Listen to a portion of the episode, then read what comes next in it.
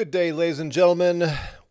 Welcome to Live with Doug. We are thinking through God's Word together. So, yesterday I started by trying to get you to put yourself in the in the sandals of say Nathaniel, uh, Philip's brother, one of the apostles.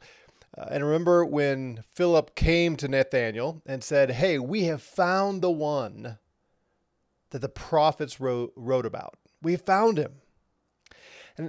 I started that way on purpose.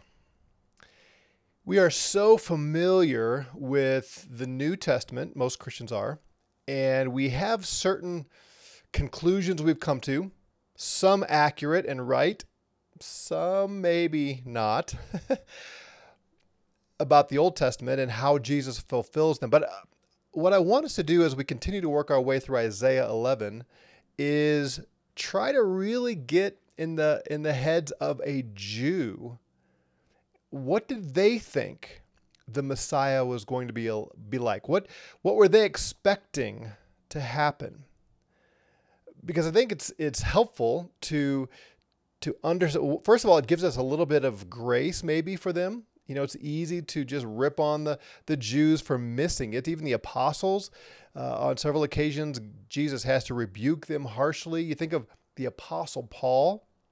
Before he was the Apostle Paul, uh, he was the Pharisee, and he had a certain expectation of Judaism and what pleases the Lord and what the Messiah was going to be like. And Jesus did not measure up.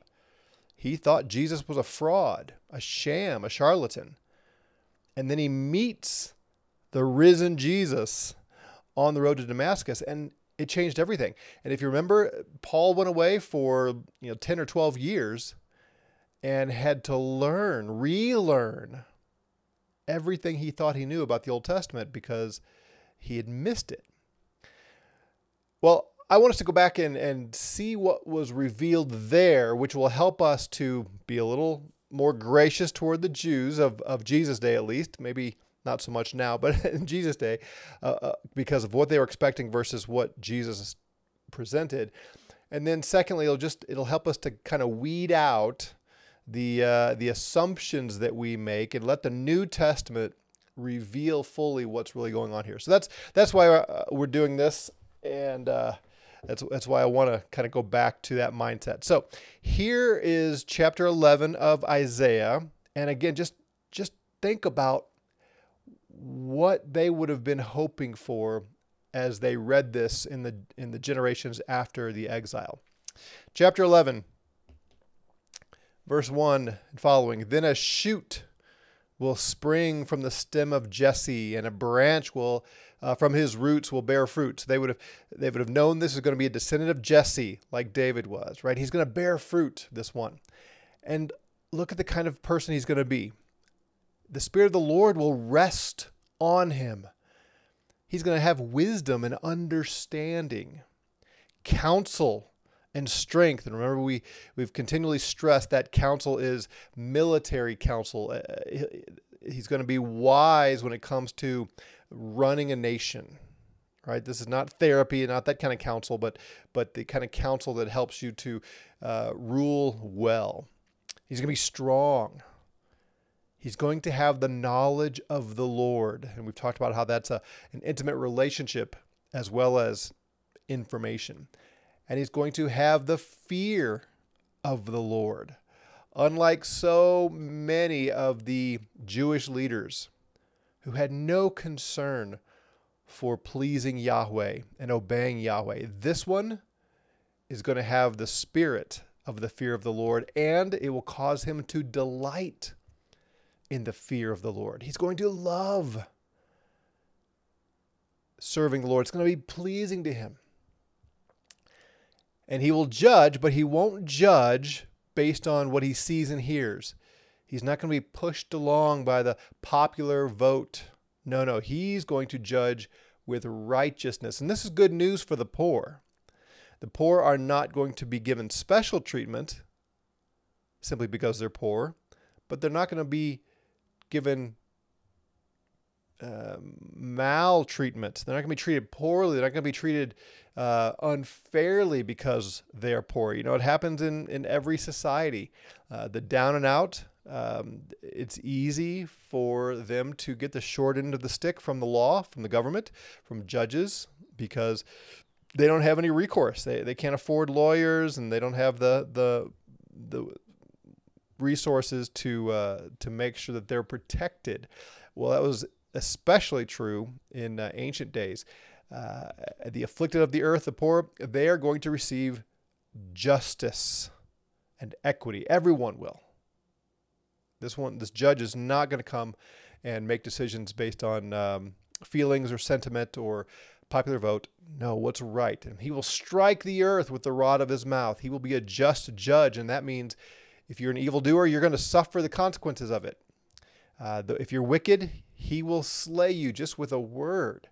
So again, all things will be set right. All things will be as they should be when this one comes.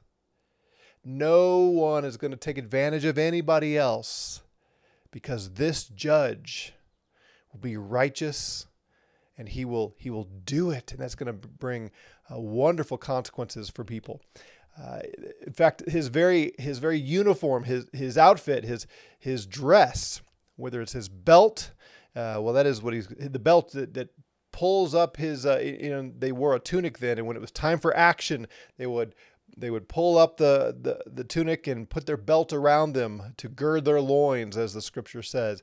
Uh, so he's going to be ready for this. The belt about his waist and his loins, righteousness and faithfulness. He will, he will know what is right and he will do what is right. Just think for a moment. Think for a moment at your own experience in life.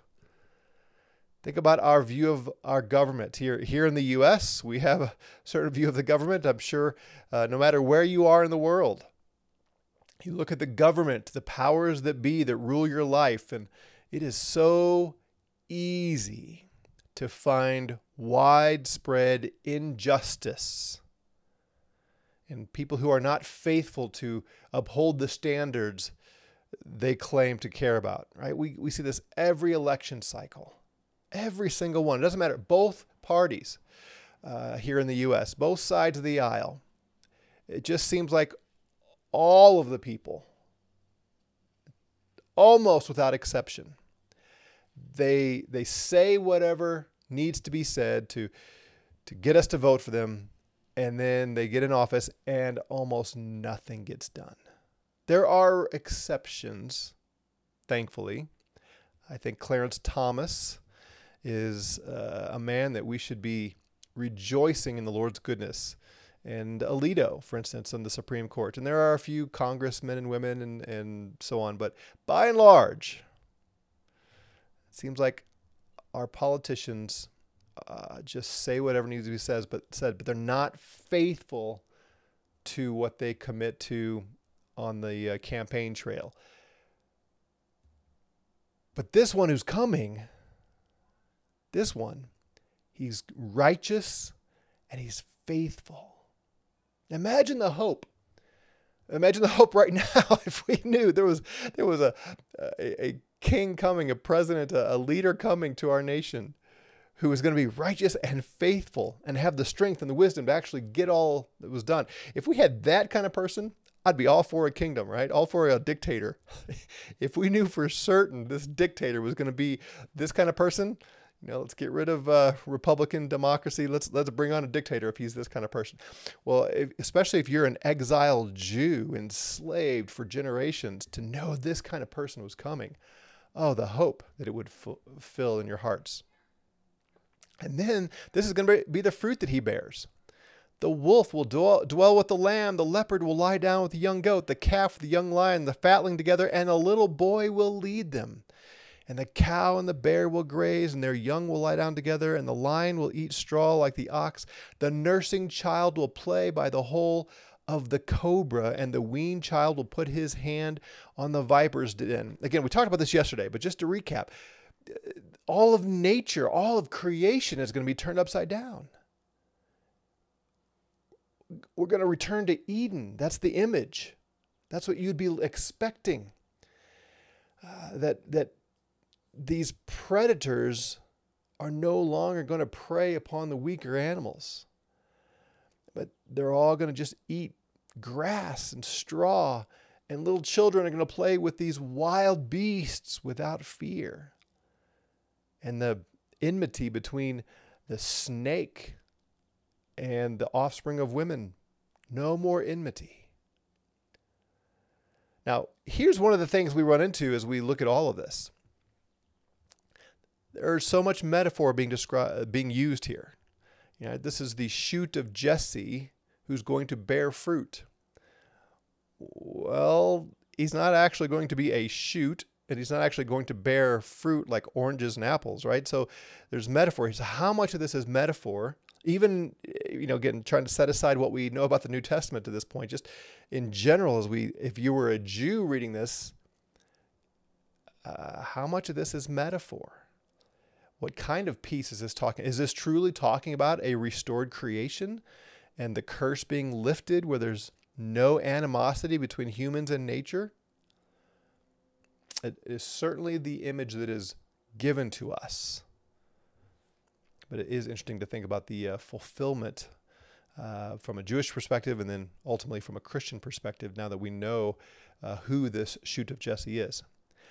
And then just this glorious vision here in verse 9 they will not hurt or destroy in all my holy mountain. On Mount Zion, God's mountain, Sinai, no more hurting and destruction. Why? For the earth, it goes beyond just Mount Zion, the earth will be full of the knowledge of the Lord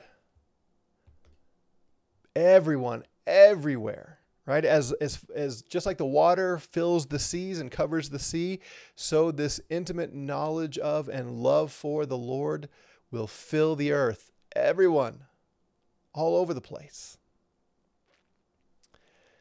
So that's as far as we got yesterday. Let's pick up and continue this vision. This is the one. If you're Nathaniel, if you're if you're Philip's brother and he shows up and says, "Hey, we have found the one." That the prophets wrote of. This is what you'd have in your mind, this kind of vision. This great military leader, king, Lord, who brings peace, restoration, paradise, Eden, and all of that. Then in that day, what day? Seems like the day when, when this uh, descendant of Jesse shows up. In that day, the nations will resort to the root of Jesse. Now, if you recall back in verse 1, we highlighted this, but he was the shoot of Jesse, comes off the stump of Jesse, and now he's the root of Jesse. Jesse comes and is supported by the root. Isn't that interesting? We get uh, the whoever this is is both comes from Jesse and is the source of Jesse if you were a Jew reading this in the decades and centuries after Isaiah revealed it, this would be one of those places you would stop and scratch your head and say, What? Wait, is he the branch off the stump of Jesse, or is he the root that supports the stump of Jesse? Very interesting. The nations, the nations, this word resort is really, be better to say seek. The nations are going to seek this one who's related to Jesse. The vision is bigger than Israel, bigger than the Jews, the nations. And we've already seen this, right, in Isaiah um, 2 and 9. This one, he's going to stand as a signal for the peoples, plural, not just the Jews, the peoples. So the, the image there, the standard, raising the signal, is, um, is a pole huge, tall pole that is put up in a high place. Think of a foothill or even a mountain that is big and has a, a banner, a, a flag, some kind of a symbol on it where you can see it from a, a long distance away. And it, it's a rallying point, right? If you were if you were calling a uh, if you think back to movies you've seen of ancient times before we had all the communication devices we have now, where a, a standard, a flag, uh, and sometimes a you know a pillar of fire kind of thing, where where if you wanted to signal all the regions around to come to an assembly, uh, you would put something up high and big to see. That's the idea here. So, so this one who's coming, he himself, you see that he will stand as a signal, as a banner, as a as a really tall tower or pole with a flag waving on it for all the peoples to come. Similar to what we saw in uh, in chapter two, where the nations are going to stream to Zion as as the mountain and and the house of the Lord is they're lifted up right above all the others. Same kind of thing. Uh, they're all going to stream. They're going to they're going to rally around this one and his resting place, his resting place, the place where he rests, this one who's coming, he will take rest. And here the NAS says he will it will be glorious, but it's not glorious, the adjective, it's a noun, glory. Which is just interesting to think about. His resting place will be glory. Kind of like where he rests, that's where glory will be. So the nations are going to stream to him to this this this tower, this this pole, this flag. The peoples are going to stream to that where he rests, and it will be glory. Then it will happen on that day. See that repeated refrain? That day, that day, that day which sure sounds like a day, doesn't it? And if you were a Jew, that's certainly what you'd think. On that day, when this one comes, the Lord will again recover the second time with his hand the remnant of his people. Now, just interesting there. I alluded to this, I don't know, maybe Monday or Tuesday as we looked at uh, verses 1 and 2 and following. This this second time literally it's it's he will add to it again. So second time is a is a decent translation here. It makes you think about when is the first time? I can't help but think, and I know I'm, I keep telling you not to think ahead in here. It's so hard, isn't it?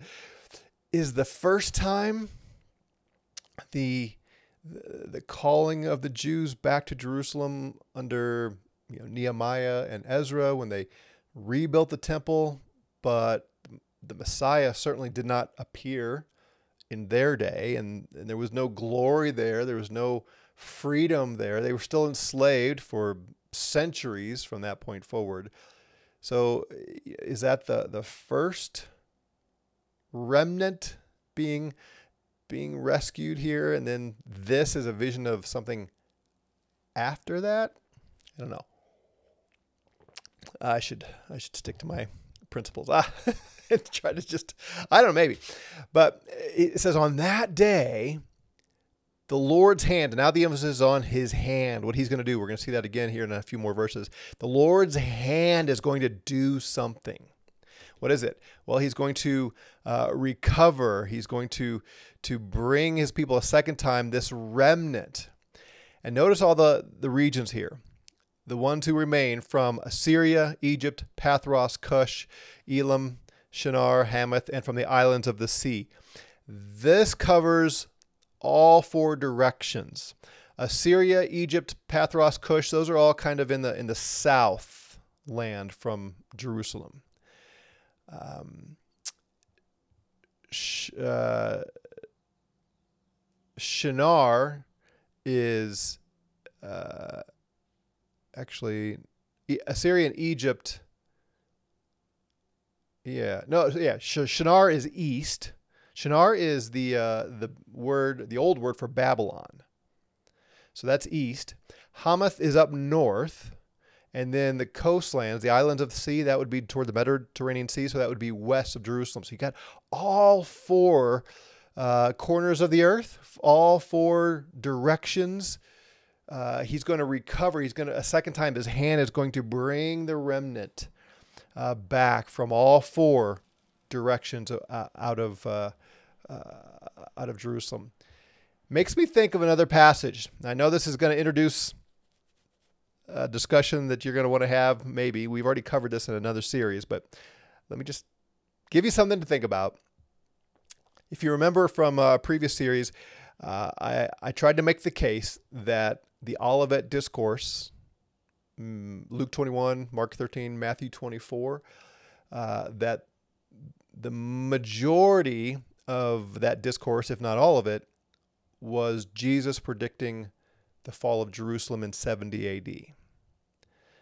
I don't believe that uh, Matthew 24 is predominantly about the second coming, but about the uh, the destruction of Israel, Jerusalem in 70 AD. And if you remember, I tried to make the point here that uh, verse 30 is uh, the sign of the Son of Man will appear in the sky. Then all the tribes of the earth will mourn. They will see the Son of Man coming on the clouds of the sky with power and great glory. We went back to Daniel 7 to see that the, the Son of Man coming in the clouds there is not coming in the clouds, his return, but that's his coming to the Ancient of Days to receive his kingdom, which occurred uh, at the ascension, that time frame. That was the argument I made. And, and again, I'm not going to debate that with you now. If you have a different view, that's fine. But uh, just that that's what I see here. And then we have this. So he receives his kingdom and he will send forth his angels, his messengers, with a great trumpet. A trumpet did the same thing as the um, as the signal or the standard did. It, they were used together a lot of times in the Old Testament. Uh, again, the the the call, the the summons to rally. Right, they'd put up the, the standard, the flag. They would they would sound a trumpet, and it's time to, to come together for an assembly of some sort. So that's the imagery here. He will send forth his angels with a great trumpet, and they will gather together his elect from the four winds, from one end of the sky to the other.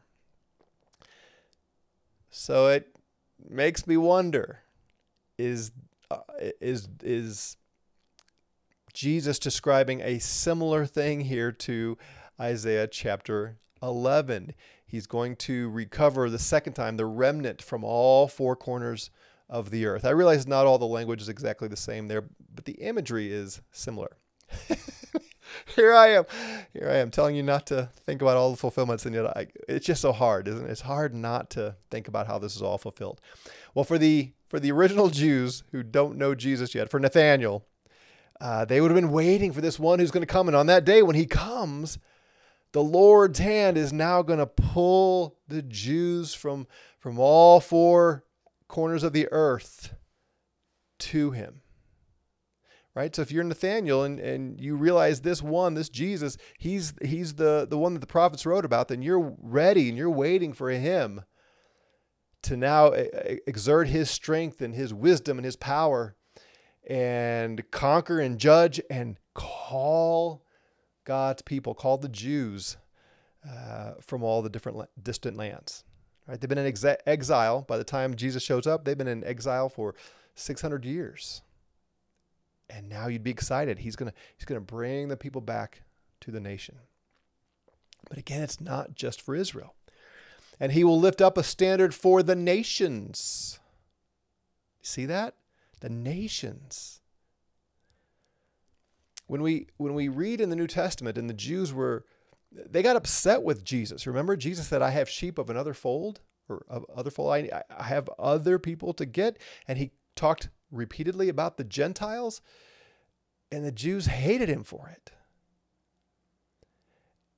And he rebukes his disciples even. Like, you should have understood this this I've come not just for you but for the whole nation. They should have understood it because it's all over the Old Testament, especially Isaiah. It's right here. He will lift up a standard for the nations and assembled the banished ones of Israel. So we see both uh, nations and Israelites here. And he will gather the dispersed of Judah from the four corners of the earth. They're all going to rally to this one. then we see more peace. The jealousy of Ephraim will depart, and those who harass Judas will be cut off, or Judah, excuse me, will be cut off. Ephraim will not be jealous of Judah, and Judah will not harass Ephraim. So those two kingdoms, the northern and southern kingdom, that have been at odds now for a long time, they're going to come back in peace and harmony. They're going to be reconciled and no longer be um, jealous and angry toward each other. And they, Judah and Jerusalem and Israel, they will swoop down on the slopes of the Philistines on the west. So they're going to be united, and now they're going to conquer the Philistines on the west. Together they will plunder the sons of the east. Shinar, Babylon, right? They will possess Edom and Moab, and the sons of Ammon will be subject to them. So again, put yourself as the first century Jew. Nathaniel, this is the Messiah. He's come. That means we're going to rise up and we're going to conquer the enemies on, our, uh, on the west side and, the, and plunder the sons uh, of the east. And we're going to take possession of Edom and Moab, and the sons of Ammon are going to be our slaves. All very military, dominating, domineering, kingdom expansion kind of language. So again, remember when the disciples say to Jesus at one point, "Hey, would you would you like us to call down fire from heaven to, and destroy these wicked people?" Jesus rebukes them pretty harshly. You, you know, down boys, you, you don't you don't realize what spirit you're of. But we can give them a little bit of grace because this is what they're looking for. This is what they're expecting a military leader. It would have been shocking to the apostles, shocking when Jesus says, My kingdom is not of this world. Because everything here in the predictions sure seems like this is a an earthly military typical kingdom, right? He says, Then the Lord will utterly destroy the tongue of the sea of Egypt. Some of your translations really water this word down. Utterly destroy. This is the word for the ban. If you're familiar with Joshua and uh, some of some of the Pentateuch, God subjected some of the nations that were so vile, so wicked in his eyes. He subjected them to the haram, haram, uh, which is interestingly uh, a word that became harem for uh, for the king's entourage, for the king's women.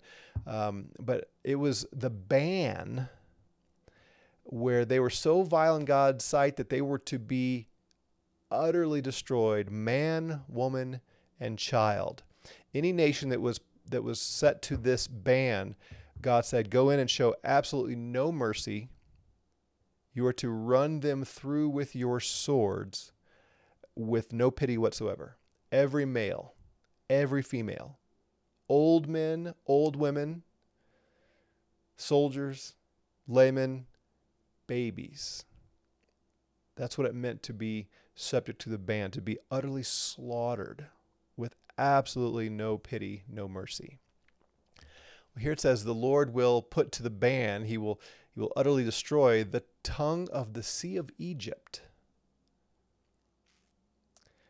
Well, what's the Sea of Egypt? I haven't seen anybody respond here yet today. I'm assuming uh, that the broadcast is working and there's people here. What, what is the Sea of Egypt? It, it's the Red Sea, right? The Red Sea, the, the sea that the the Jews came right up against, and uh, they were stuck between the sea and the, the Egyptians and Pharaoh, who uh, was on their tail to destroy them. And then God miraculously parted the Red Sea for them to, to walk through. That's the Sea of Egypt here.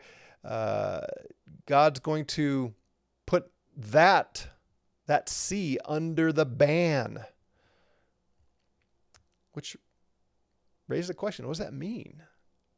It doesn't seem like the sea is is really the concern. So, what does it mean to uh, something about Egypt here, right? Maybe Pharaoh, the the enemy, the the first great enemy of the Jews.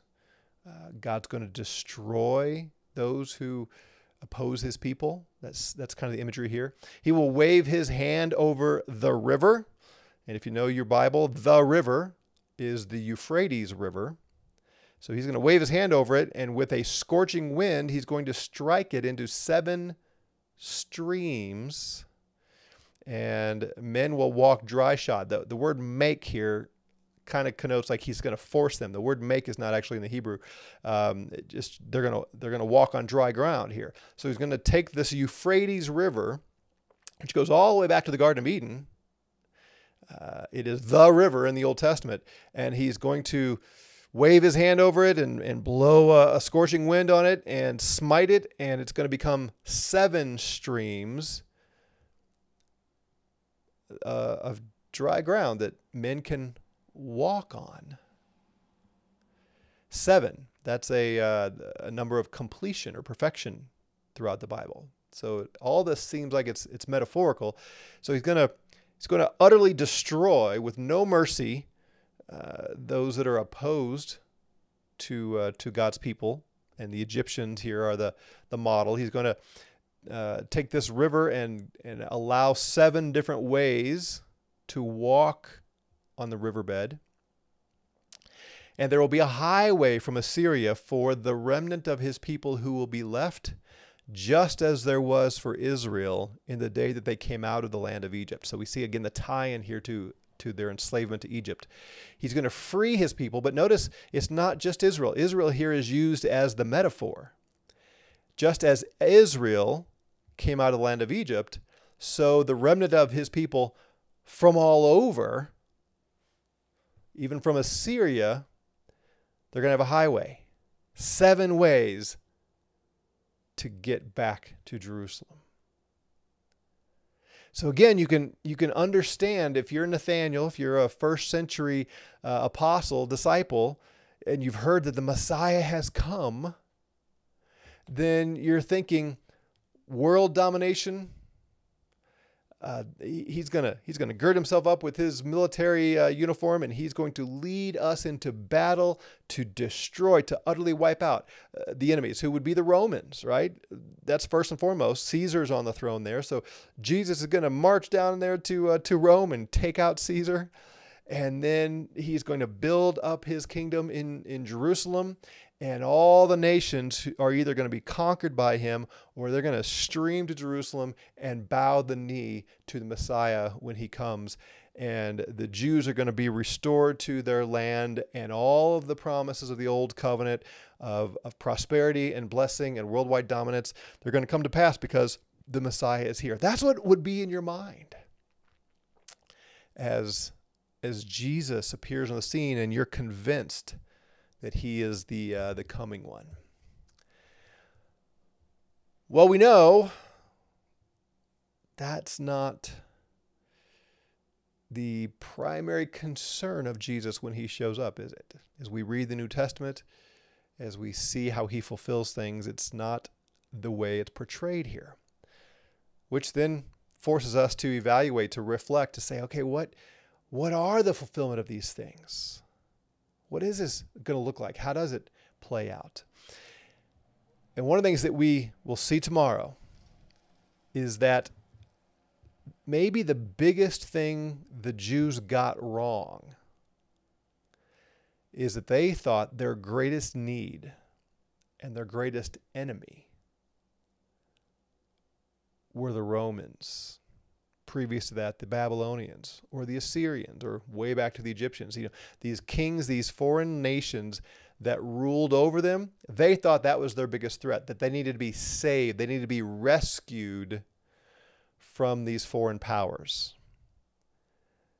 And what Jesus showed them, and even what will be hinted at here in Isaiah chapter 12, is their greatest need was a much different threat. And for that, we'll have to come back tomorrow. Have a great day. Rejoice and be glad in this day the Lord has made. And until tomorrow, Lord's blessing upon you.